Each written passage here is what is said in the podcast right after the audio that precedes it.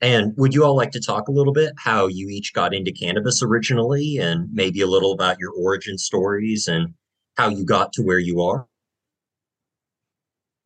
Hi, I'm Rick Fitzgerald. I am originally from Virginia, uh, out in California for the past 12 years.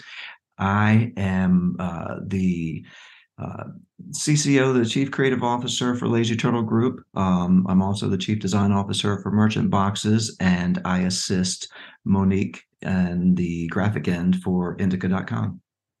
Hi, and I'm Monique Jackson Fitzgerald, and I am the founder of Inndica.com. And we created a cannabis travel and tourism website for people to um, explore and experience um, all things cannabis travel related. So we are really excited about uh, growing the community and um, coming together again.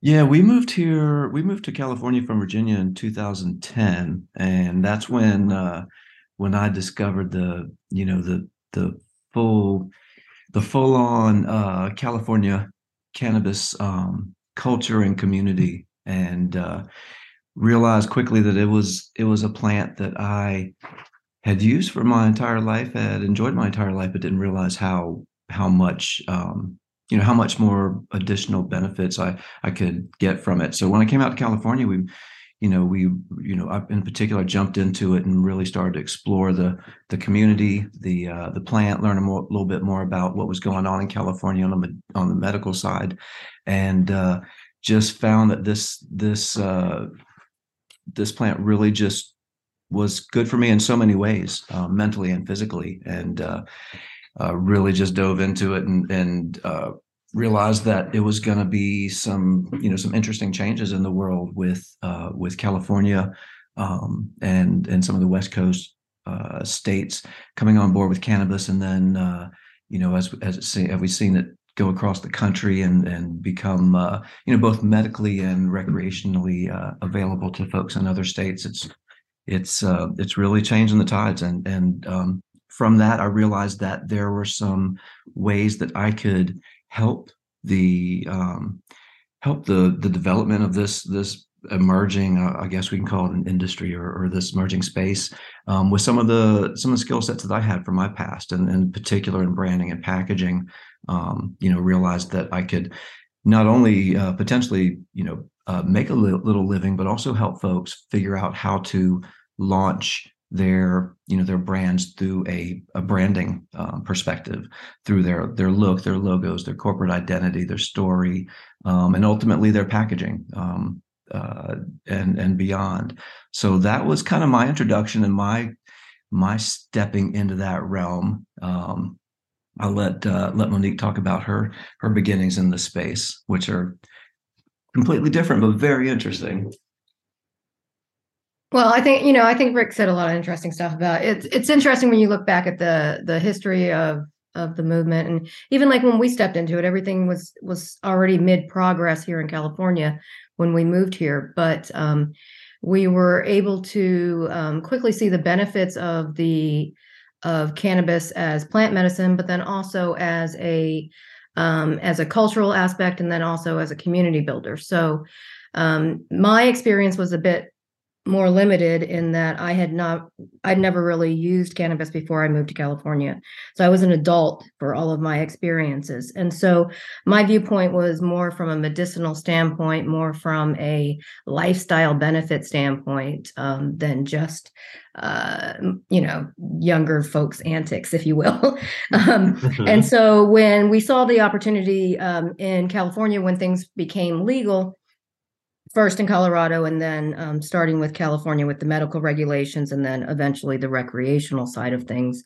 Um, we really decided to take a, a, look at our lives and how we were living and um, seeing the benefit that cannabis had given us. We were we we started brainstorming ideas for how we could um, use this moment in history really to recreate our path to to forge a new path forward for our futures. And so we really started thinking about what we wanted to do what we wanted to see out of this this new cannabis community that was being created and how we could impact it in a beneficial and positive way.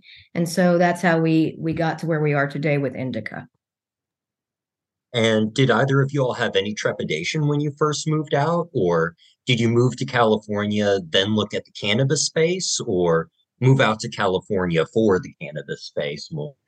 So we moved here for, for completely different reasons. Um, we moved here for professional reasons only. And so Rick was working as a um, creative director at a packaging company, and I was working as an attorney and a litigation um, consultant.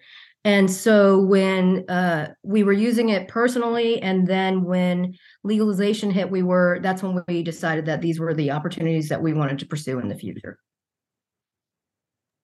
And was there any sort of aha moment, or was it a gradual? You saw it, you heard about it, experienced a little bit, or what was that catalyst to make you all decide to jump in?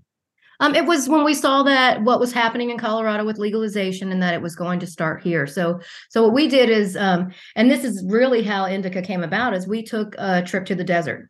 I planned out a trip with a bunch of different activities, some mind expanding things for us to do.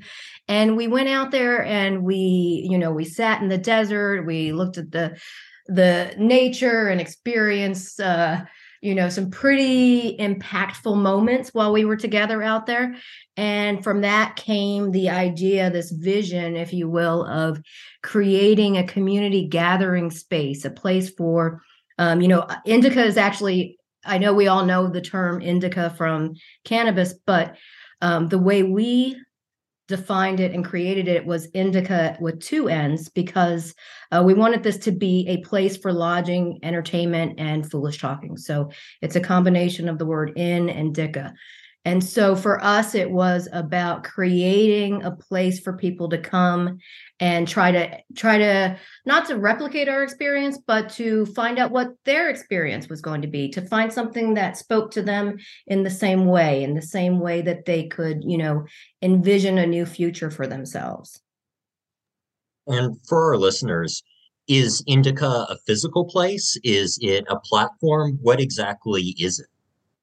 You know ultimately Inndica is a state of mind but in its current Completely. in its current iteration it is a it's a it's a platform it's an online platform for people to discover cannabis hotels um, consumption lounges venues and activities um, we we you know as a, a place for lodging entertainment and foolish talking we we broke it out into um, what we felt were the most important aspects of a trip which was to stay gather play and explore right? So we want to feature something from each of those areas so that people can have a, a an entire experience a whole experience versus just parts and pieces of an adventure yeah, we started. And you know, well, we started this this um, this Inndica journey a, a, number of years ago um, uh, when all of this was kind of coming into uh, into the realm of, of recreation, um, and there wasn't a lot of uh, you know information out there, places that you could go stay that were cannabis friendly. Um,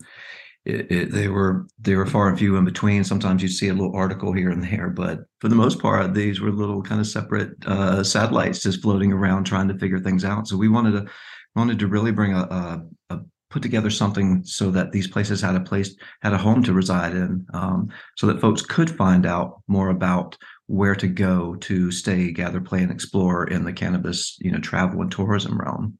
Yeah so currently we're an online platform and ultimately you know our our goal eventually would be to have a physical space for for folks whether it's a gathering space or an accommodation. Um, we haven't i have a I have a pretty uh, broad vision in my mind that I am trying to um, bring to life. And so everything that we've done up to this point is just taking steps towards that, to realizing that vision.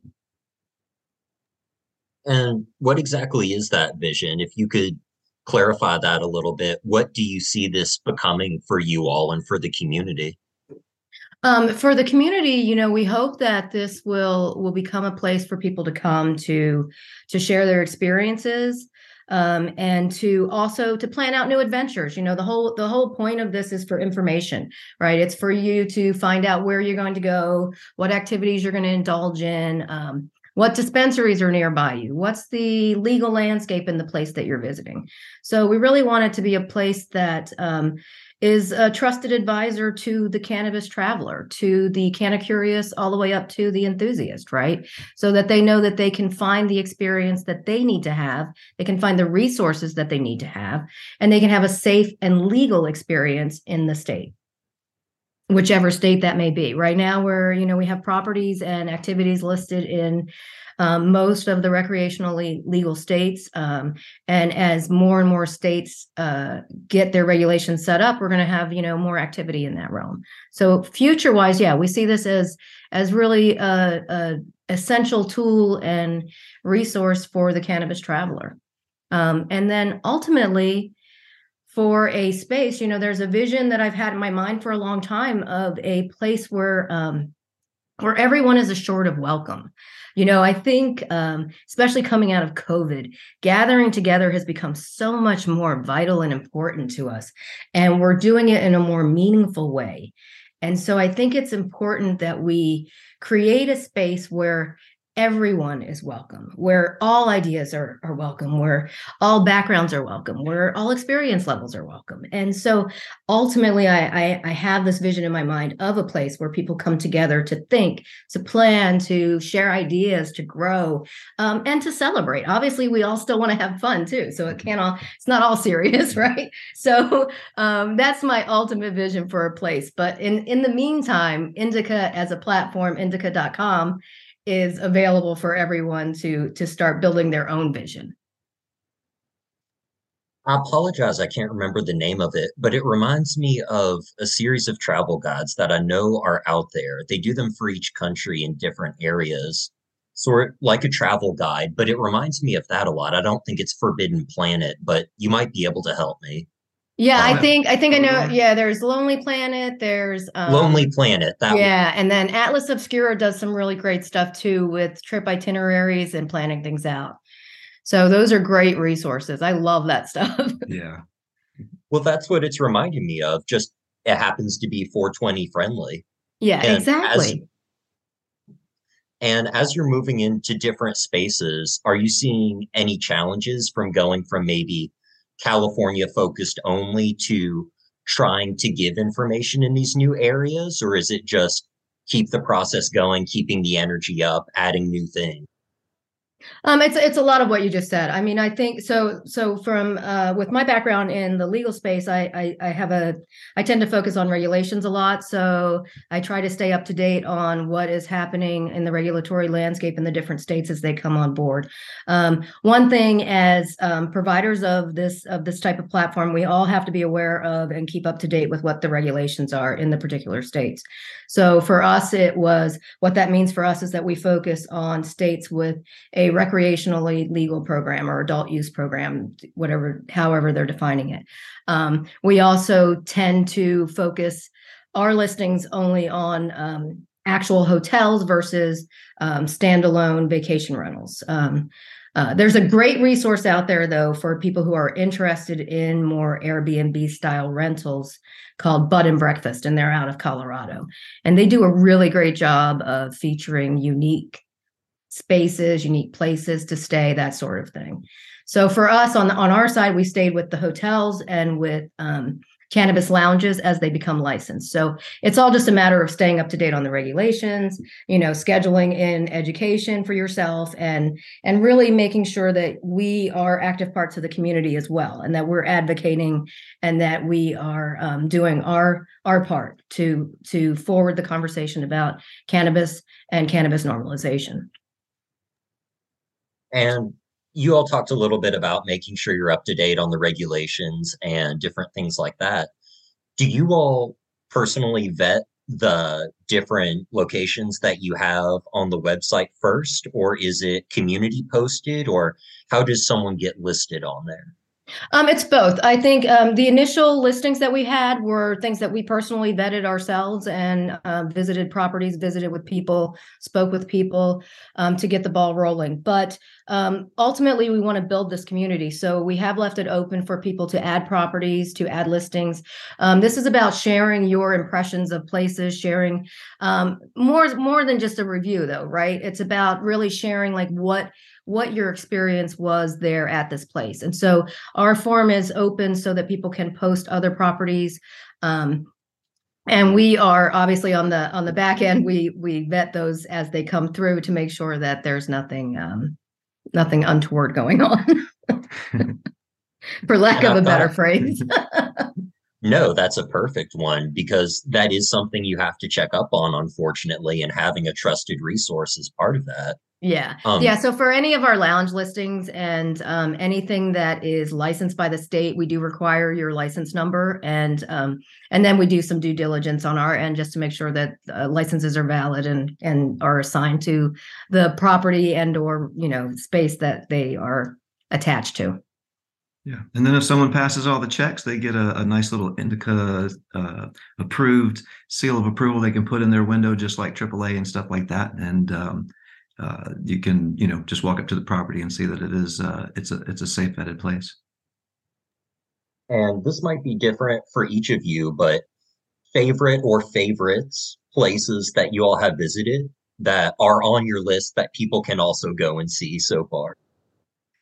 Um, so for me, my favorite is actually a place that I have not physically been to yet. I've um, I've spoken with the innkeepers numerous times. Um, I, I've virtually visited their property, and I have to say it's absolutely stunning. And it's a place called Mine Plus Farm Inn up in um, the Russian River area of California, up north. And they just really have a beautiful aesthetic. They've really crafted and curated a, a, a welcoming place for everyone.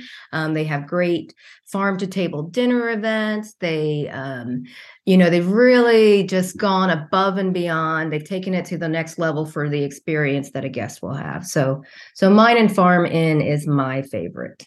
Yeah, I'd have to say one of the first property that we listed on Inndica was Desert Hot Springs Inn in Desert Hot Springs, California. Um, and uh, I got to say that just has a special place in my heart because we've spent a, a, number of times with with that group over there, and it's just a small little boutique hotel. I think it's like eight rooms. It's got a, a an amazing spring-fed pool and spring-fed um, hot spring-fed uh, hot tub. Um, so you're just lounging in some amazing healing waters right there, and you know they're in the desert, so it's you know you have that whole desert vibe um, going for it, and uh, they're super sweet folks. So yeah, I'd say uh, Desert Hot Springs Inn is is is my my favorite place but i think you know as as the cannabis tourism space evolves and as more people see how they can really elevate their their businesses really add some uh, streams of income to their and revenue sources i think we're going to see more and more impressive properties coming on board with cannabis and being becoming cannabis friendly. It's becoming more mainstream and accepted. And and as also you know as consumption methods have changed and more things become available it's a lot easier to be cannabis friendly nowadays than it was you know back in you know 2016 2017 so i think the uh, you know it's just a wide open space right now.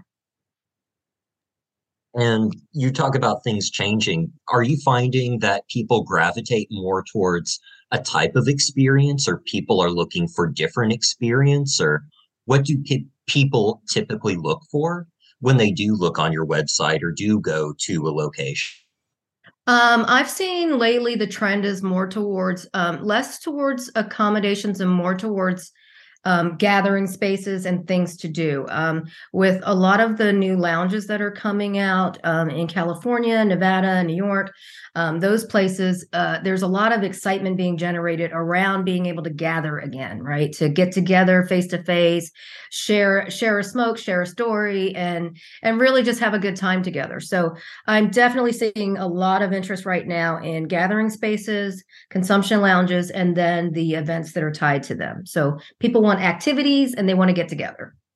Completely, yeah. There's we we've seen a number of of interesting events. We've been to a lot of cannabis events and uh, gatherings and stuff, and uh, you know, recently we've seen some really interesting ones pop up uh, in uh, Los Angeles in particular.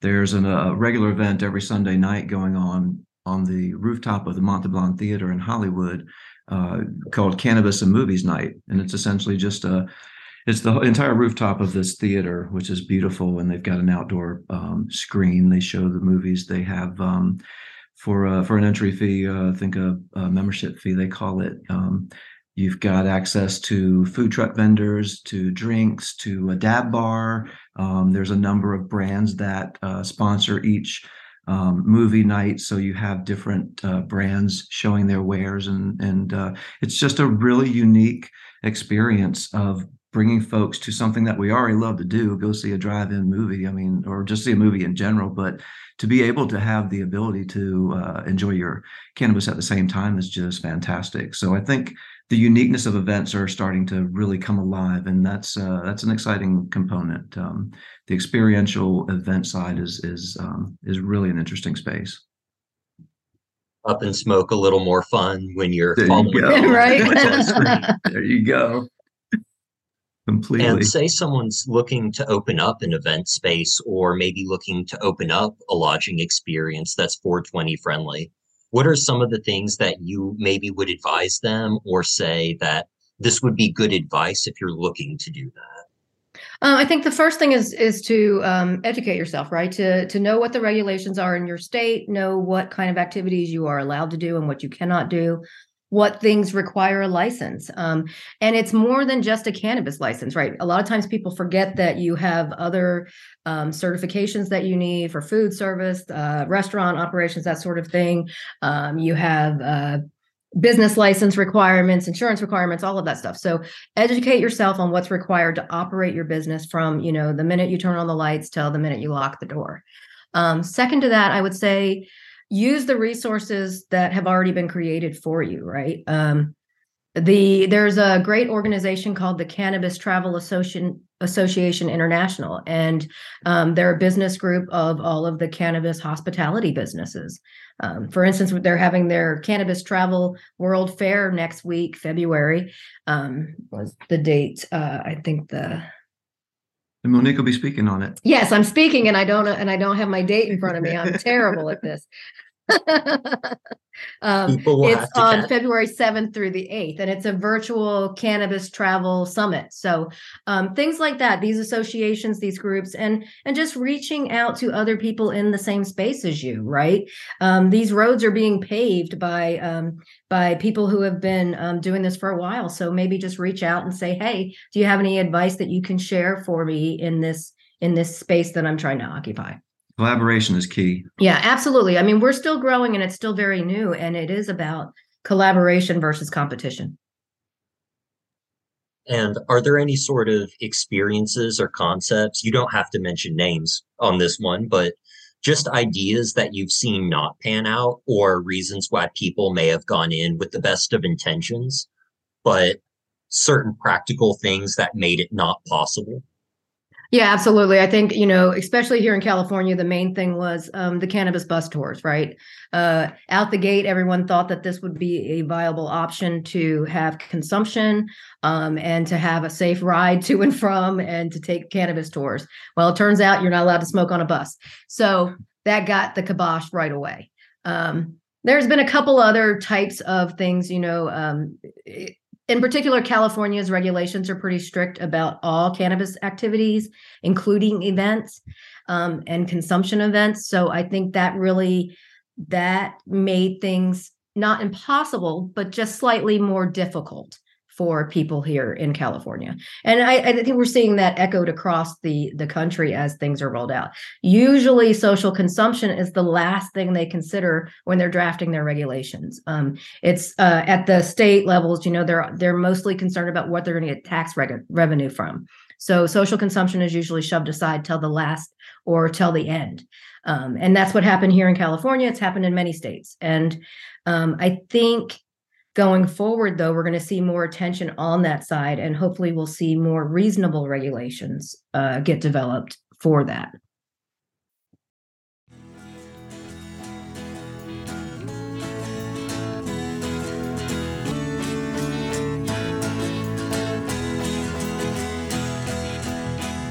Has a department called Code Enforcement, and they seem to have a peculiar enjoyment with going to those poor neighborhoods and giving out fines. So if you have a garden that's over 10 inches, well, this is where it gets really ridiculous because the city will say it's uncultivated and say you have to cut your garden down. Well, if Metro Council wants grass, well, they can kiss my ass. My family. You can find me, you can cite me, but I think it would excite me if Metro Council changed the fucking codes. well, Metro government thinks they're being respectable, and to rich house flippers, my garden's pretty detestable, but the food I'm growing tastes pretty delectable. So why can't we change the law? So rather than making every yard a plantation, I'd really like to suggest a change in vocation to the fucking politicians that want two inches of mandatory grass instead well, of food. Mayor Fischer wants grass, well, he can kiss my ass. I'm growing food to feed my family. It doesn't matter what the code book says, I'm gonna grow my own food instead. Mayor Fischer, need to change the fucking codes. We spend our lives all looking for purpose, but it seems our politicians want us mowing in circles, and grass ain't feeding no one, not even the birds. We waste so much time just cutting a plant that in two weeks will just grow right on back, and we have to spend more money and time to cut it again. If Metro Council wants grass, well, they can kiss my ass. I'm growing food to feed my family. You can find me, you can cite me, but I think it would excite me if Metro Council changed the fucking codes. If Metro Council wants grass, well, they can kiss my ass. I'm growing food to feed my family. Find me, you can cite me, but I think it would excite me if Metro Council changed the fucking codes. If Mayor Fischer wants grass, well, he can kiss my ass. I'm growing food to feed my family. It doesn't matter what the code book says, I'm gonna grow my own instead. Mayor Fischer, you need to change the fucking codes. If Metro Council wants grass, well, they can kiss my ass. I'm growing food to feed my family. You can find me, you can cite me, but I think it would excite me. If Metro Council changed the fucking code. If Mayor Fischer wants grass, well, he can kiss my ass. I'm growing food to feed my family. It doesn't matter what the code book says, I'm gonna grow my own food instead. Mayor Fischer, you need to change the fucking code. Metro Council, you need to change the fucking codes.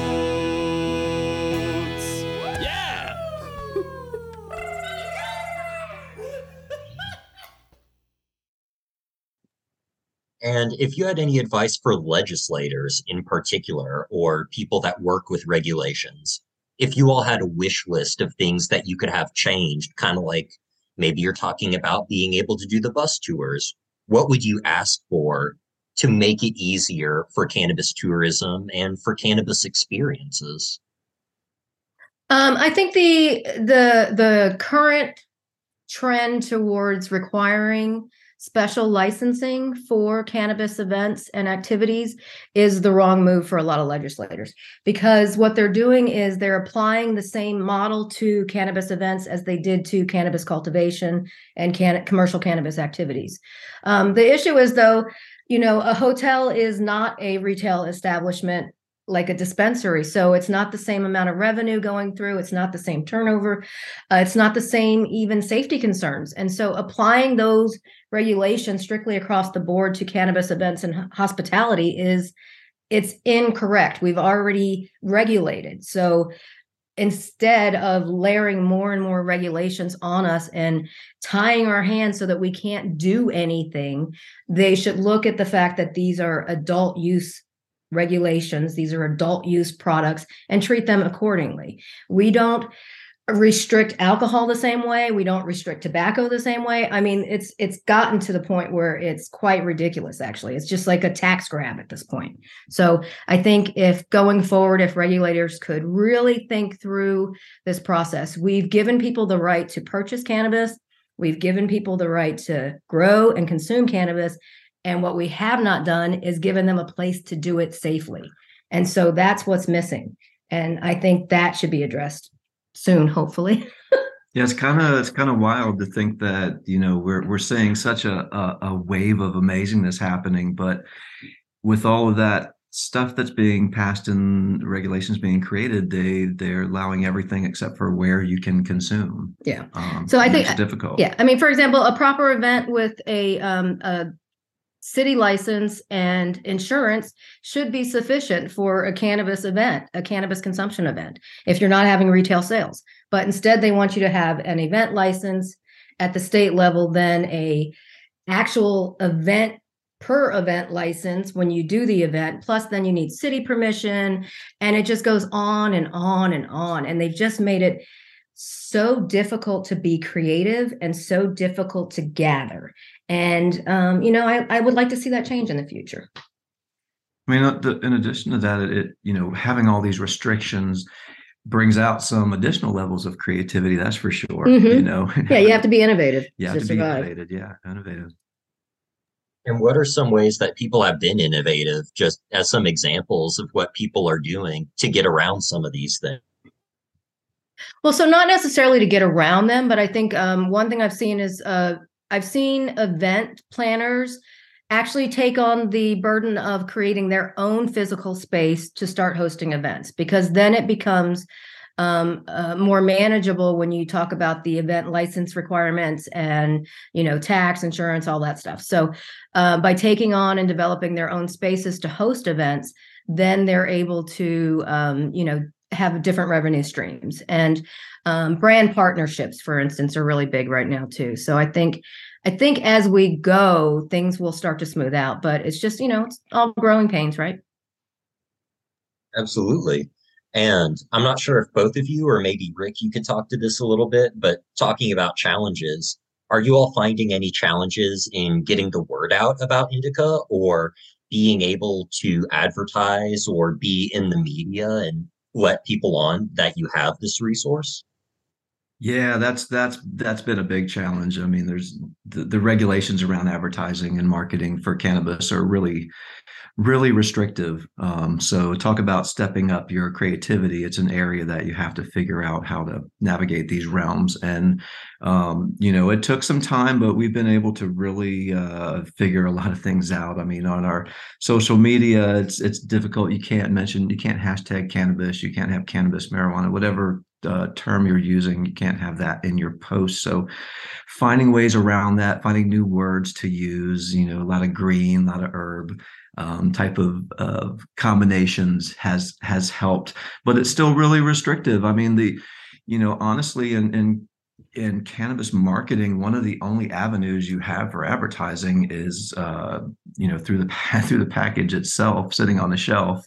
Um, any other area, you're you're limited and you are risking getting your ads or whatever pulled down. Um, so you know it it is challenging but again it, it just it just pushes us to figure out ways to connect to the to the people. And um, you know it's definitely uh, definitely uh, put its uh, put its challenges to us. But um, you know like i said we found some ways. We we have a you know we have all of our social media going. Linkedin is a great place for certain things. Um, I know it's a business oriented site, but they do allow uh, a lot of cannabis content on there, um, which is nice. So we're able to to make some pushes through there. Um, media is great. Uh, a lot of publications will pick up information and share information about what's going on. And we've been fortunate to be included in a number of, of publications, large and small, that, that are all have their own audience that get to see us through those methods. Um, but yeah, it's challenging. I mean, that's one of the things, you know, to, to talk about the legislators about is just loosening up some of these advertising restrictions and and um, allowing us cannabis companies some more means of promoting our service. And you all talked a little bit about brand partnerships, but have any of these locations found difficulties in finding actual product or finding actual cannabis or cannabis products for the event itself, even separate from running the event? Um, I don't. I don't think that's been much of a hindrance in the um, in the licensed marketplace. When when they have the cannabis event license, there's a there's a setup that they have for if you're going to allow retail sales and whatnot. But for the most part, most um, I don't. I don't think access to cannabis is ever going to be the issue. It's going to be, um, you know, about social consumption being permitted. Period. Yeah. So I think, I, and uh, you know, it's great too because a lot of the brands nowadays are um, almost everybody has a uh, non THC line. So um, from uh, from a hotel perspective, from a lodging perspective, it's a great way to feature brands and partner with brands without um, getting sideways of any retail regulations for cannabis use and sales. Yeah, one thing we had, uh, you know, we had talked with. Um, uh, Desert Hot Springs in in particular, but other properties are about um, you know having some some of the brands that we're associated with or brands that they dig and using to Monique's point the uh, their CBD line their their hemp based lines um, products to you know like on the on on the pillow at night instead of a little you know regular little chocolate that you might get. If you're lucky you get a chocolate. But uh, you know a nice little CBD infused um, chocolate on the on the pillow at night would be just an amazing little touch and introduce folks that might have never seen that particular product or even what that is uh, you know introduce them to that realm in an interesting way. And say you're looking 10 years 20 years in the future how do you see this curving how do you see this trajectory for the cannabis travel space evolving Honestly, I think I think once the new wears off, it's going to be um, about curating wellness and lifestyle experiences that incorporate cannabis so that it is just a part of the destination experience versus the experience itself. Um, so, you know, we always like to say that cannabis is supposed to be a conversation starter. It's not supposed to be the conversation. So ultimately, what I would like to see is that it's seamlessly integrated into the experience and available for somebody who wants it. If I can go to a hotel and order room service and get a, um, you know, a martini and a piece of fish, then I should be able to dial down to room service and get a joint and a piece of fish or get a you know a um a, a thc cocktail and a piece of fish.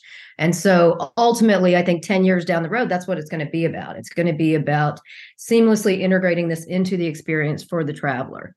And then you'll also have you know places that are solely focused on a mindful and wellness type experience that will take it to the next level with these with these uh, plant medicines and and other things that we have available to us. Well where you can you know take a cooking class on site um, and then experience a, a, a spa massage that incorporates the plant medicines and then again a fine dining experience. So i think all of this is taking us steps towards elevating this experience across the board for everyone 100% and talking about having it on supply for the hotel i know scotia lodge locally oh, yeah. just started doing a dispensary delivery where you can order from the local dispensary mm-hmm. and they'll mm-hmm. bring it right to your room yeah, and that's and that's beautiful. It's perfect. It's you know, um, Desert Hot Springs Inn has partnered with a delivery service. Mine and Farm Inn has partnered with them, and that's really the way for,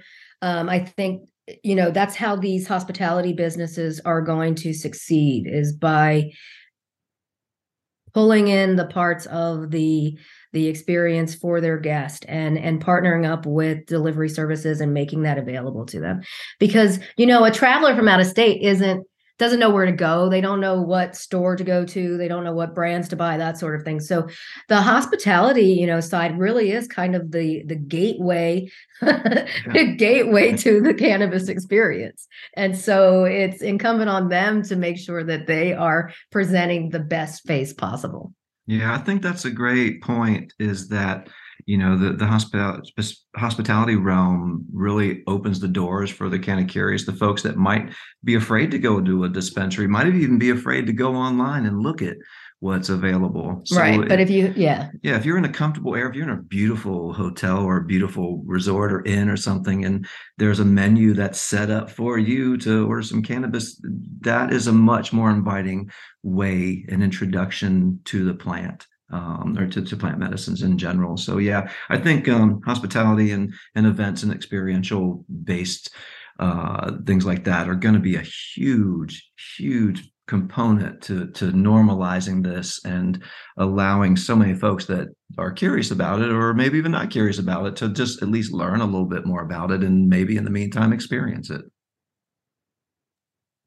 And yeah, I think it, it's definitely about demystifying it, right? It's about normalizing this and and demystifying it so that it's not the big bad anymore. It's not the something scary. You know, it's you know, it's your your neighbor who is is using cannabis. It's your um, you know, your dentist is using cannabis. Your your school teachers are using cannabis and it's about time you know that we stop hiding it and start talking about ways that it can be incorporated into a lifestyle that is not um, you know that's actually beneficial to you and that can be helpful and can be enjoyable. It's you know hi next door i'm your neighbor. I'm i'm i'm hi next door right now. I'm hi next door. And do you all maybe have any sort of insights into how you might package or present cannabis products on a retail shelf versus in the hospitality space, if any difference at all? I think in the you know I think in the hospitality space we would be presenting it more in a giftish type fashion. Um, you know, potentially a, a you know a basket of uh, you know of of products that you can purchase like the whole basket instead of going to the dispensary just picking out you know product right. by product well and also in the hospitality context it's more of like a luxury item that you're you're making available to your guest versus a dispensary that's going to have the full range of low end to high end products right so in the um, hotel environment it would be a very highly curated menu of things that um, brands and whatnot that are uh, that I think help elevate their stay. And so um, instead of 7,000 selections, you'll get, you know, a curated listing of seven selections, things that are easy to transport, um, single use devices, single, you know, uh, single joints, that sort of thing. So instead of um, sell, selling a pack of joints, you're going to sell one joint, you know, that sort of thing. I think that's what's, that's definitely going to be the difference because it's going to be single use, single experience type products versus, um, you know, something that you're you're not going to carry home an ounce to a hotel, right? Because you're only going to be there for two days. Yeah, and you know, I think that uh, you know that kind of curation really adds to the the um, the experience that that particular property wants to bring because they can literally they can look at the uh, you know the cultivars. They can look at the products and yeah. and to Monique's point curate a list that that makes sense for that experience. You know maybe it's a relaxed experience. Maybe it's an energetic experience that you're going for but they can really bring a, a really interesting curated mix of products to those travelers to enhance their that particular experience that particular stay and you mentioned Inndica and about your social media accounts a little bit. How can people find you and your services and Inndica? Okay, um, so you can find us online at Inndica.com, and that's in with two N's, Inndica.com. And then we're on all of the social media cha- channels as Inndica 420, again with two N's. Um, so we're on, you know, um, and you know, it's interesting. The social media thing is we we tend not to focus that much on content creation right now because um, it is kind of a, a losing proposition with Instagram the way it is with all of their restrictions. So we just try to you know share some interesting travel tidbits, share trip information when we're out and about and that sort of thing. Um, but the real the real deal is Inndica.com and that's where you can go and start to discover places to stay, places for consumption lounges and uh, you know, the more people that use it, the more that they share their experiences, the better the experience will be for the next traveler. Yeah, and there's some useful information on Inndica. Um, you know, we put together some great uh, content pieces on there, some articles and and such to to give a little more insight. Um, so yeah, it's a it's a, it's it's a fun place to hang out.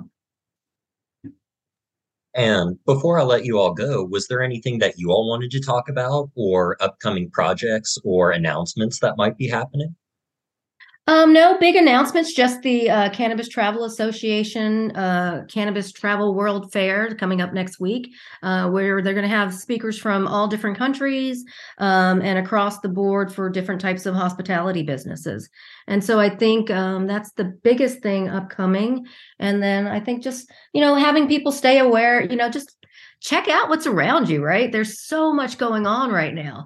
And there's so many different ways that we can experience cannabis, that we can share our stories together, and that we can really start to build this community up again and we can gather together again. So I think just, you know, go out there and have some fun. For sure. Rick, Monique, thank you so much for coming on. I appreciate it. It was really good talking to you. Thank you so much. And I hope we get to come out to your bluegrass state soon and, and experience some things there. A hundred percent. We're gonna have to do some tours. It might not be legal, but there's definitely sources. Yeah. Absolutely. Well, we're looking forward to it. Absolutely. When, when it absolutely. Thank you, Elijah. Thank you so much for having us. Our song this week was Grassholes by Beargrass Thunder. If you're a band that would like to play your country or bluegrass song on the podcast, send it on over. We're taking submissions now and we'll be featuring one song per episode. If you haven't yet, make sure to subscribe on YouTube, Spotify, iTunes, or wherever you listen to podcasts.